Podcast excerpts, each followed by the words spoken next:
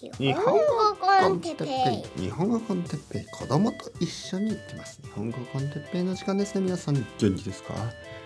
え今日はエッセイのコンセプトについて。エッセイのコンセプト。はい皆さんおはようございます。日本語 con Teppei の時間ですね。元気ですか、えー、僕は今日も元気ですよ。朝。珍しい朝はい、朝朝こんな時間にポッドキャストを撮ることはちょっと珍しい。といっても9時ですね。朝の9時。日曜日の午前9時。えー、実はこの時間はあのー、まあ子供がスイミングをしてますね。はい。子供は日曜日の朝に、えー、泳ぎに行きます。いいですね。日曜日の朝に泳ぎに行く。なんなんともあの海の近くの町に住んでいるようなねそんな感じがしますね。日曜日の朝に泳ぎに行く、えー、残念ながら僕の住んでいる、まあ、東京のちょっと西側は海から遠いですけどまあスイミングプールがある。だからあの日曜日の朝に泳ぎに行く。で僕はあの今日レッスンがなかったので、えー、まあポッドキャストを撮っている。でもこのあと10時からレッスンがありますからあのまあ子供と一緒にスイミングプールに行くことはできない。だけどポッドキャストを撮ることはできる。ということでね。自分ができることをねやればいいんですよ、えー、自分ができることを一生懸命やる。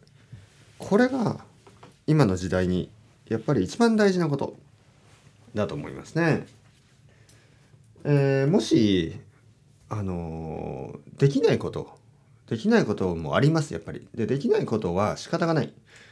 えー、できないことにフォーカスしてもまあ意味はない。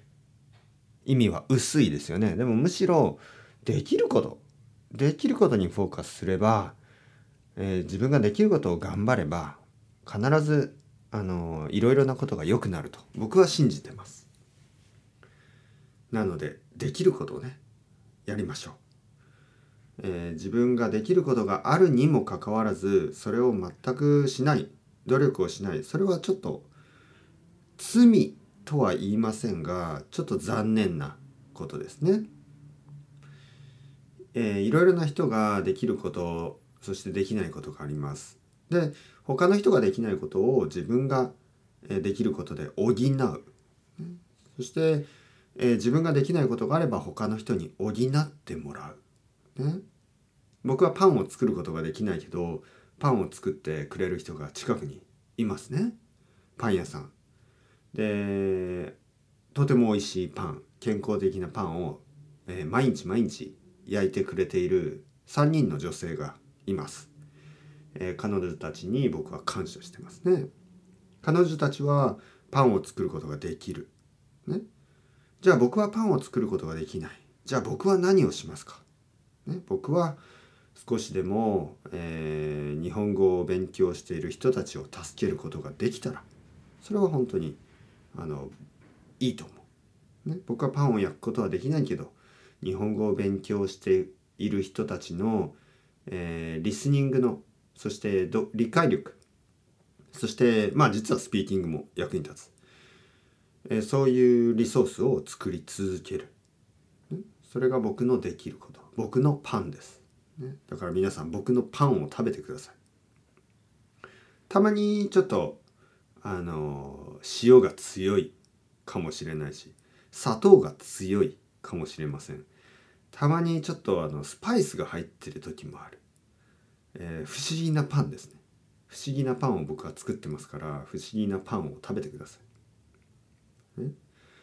えー、今日のトピックですね。エッセイのコンセプト、えー、皆さんエッセイ好きですか？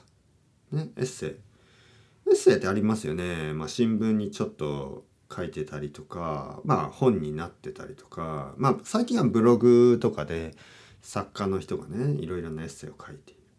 じゃあエッセイとえー、ダイアリー日記違いは何ですか？まあほとんど同じこともありますね。エッセイみたいなダイアリーもあるし、えー、ちょっと全然違う時もある。で僕がポッドキャストを始めた時にですねまあ自分ではあまり気が付いていなかったんですけどやっぱり頭の中にそういうコンセプトがあったと思います。エッセイみたいなもの。えー、ダイアリーみたいなポッドキャストっていうのはまあありますよね。その今日僕は、えー、何をしました、ね、例えばパンを買いに行きました。えー、美味しかったです。えー、3つのパンを買いました。アンパン、食パン、メロンパン。ね、アンパンマンの歌みたいですね。アンパン、食パン、カレーパン。あ、カレーパンでしたね。アンパン、食パン、カレーパン。ジャムバタチーズワンワンワンみたいなそういう歌があります。えー、まあまあ話がそれましたがあの今日何をしました何をしました何をしましただけだと面白くないでしょ？でやっぱりそこにあの自分の意見、ね、とても主観的な意見。えそして皆さんはどう思いますか？と聞いたりする。え僕はこう思うんですけど、ね、ちょっと変な変な意見ねあのなんか卒業式とか卒園式で泣いてるお母さんたちあのハンカチ準備してますよねあれは何なんですか？またその話をするのやめましょう。まあ、とにかくあの、まあ、人が泣くのは自由ですからあの泣いてもいいですよ。この前公園で泣いてる人がいた。その話もしましたねいつかね。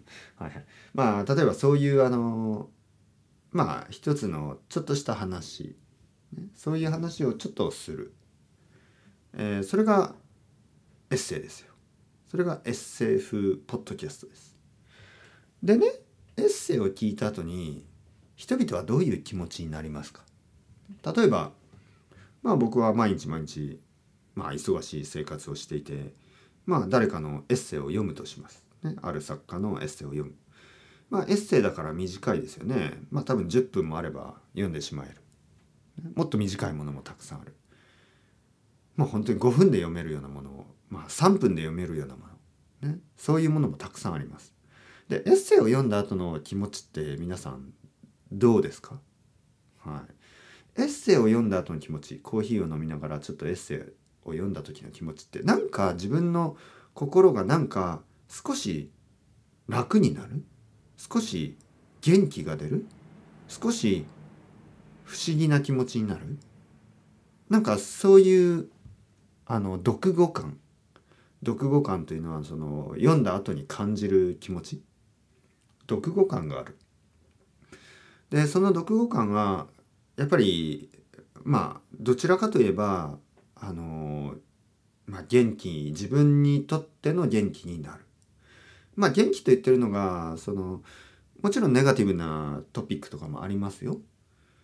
例えば僕が、もう本当に毎日毎日あのいい加減ちょっとリフレッシュができずイライラしてきました奥さんもイライラしてるし子供もイライラしてるし、えー、そして今日も雨が降ってせっかくの休みにどこにも行けない、えー、前みたいに旅行に行くこともできない、えー、そしてこのコロナウイルスの状況一体どう終わるんでしょうか。まあだけどまあそんなことを言っててもしょうがないから。ね。えー、家で、えー、相撲をしました。相撲を取りました。発見に残った、ね、そしたら汗をかいて汗だくになって、えー、家族3人で笑って、ね、何をやってんだ僕たちは、ね、雨の中ジメジメとした部屋の中で相撲を取って汗だくになって、ね、まあ3人でシャワーを浴びてまあ良かったですよ今日は。みたいな。まあ例えばねそういうそういうそういう話。であのもちろんその話の始まりとしてはちょっとネガティブな。ただあの世界中の人が共感できるようなトピックですよね、えー、コロナウイルスの話はもうみんなが経験しました。でもその中でちょっと何か努力をして毎日を楽しもうとしてみる、ね、僕は例えば相撲を取りました。相撲発揮大い残った子供がなんか思ったより強くなってる、ね、想像以上に強い。で大きくなったなと思いますね。はいはいはい。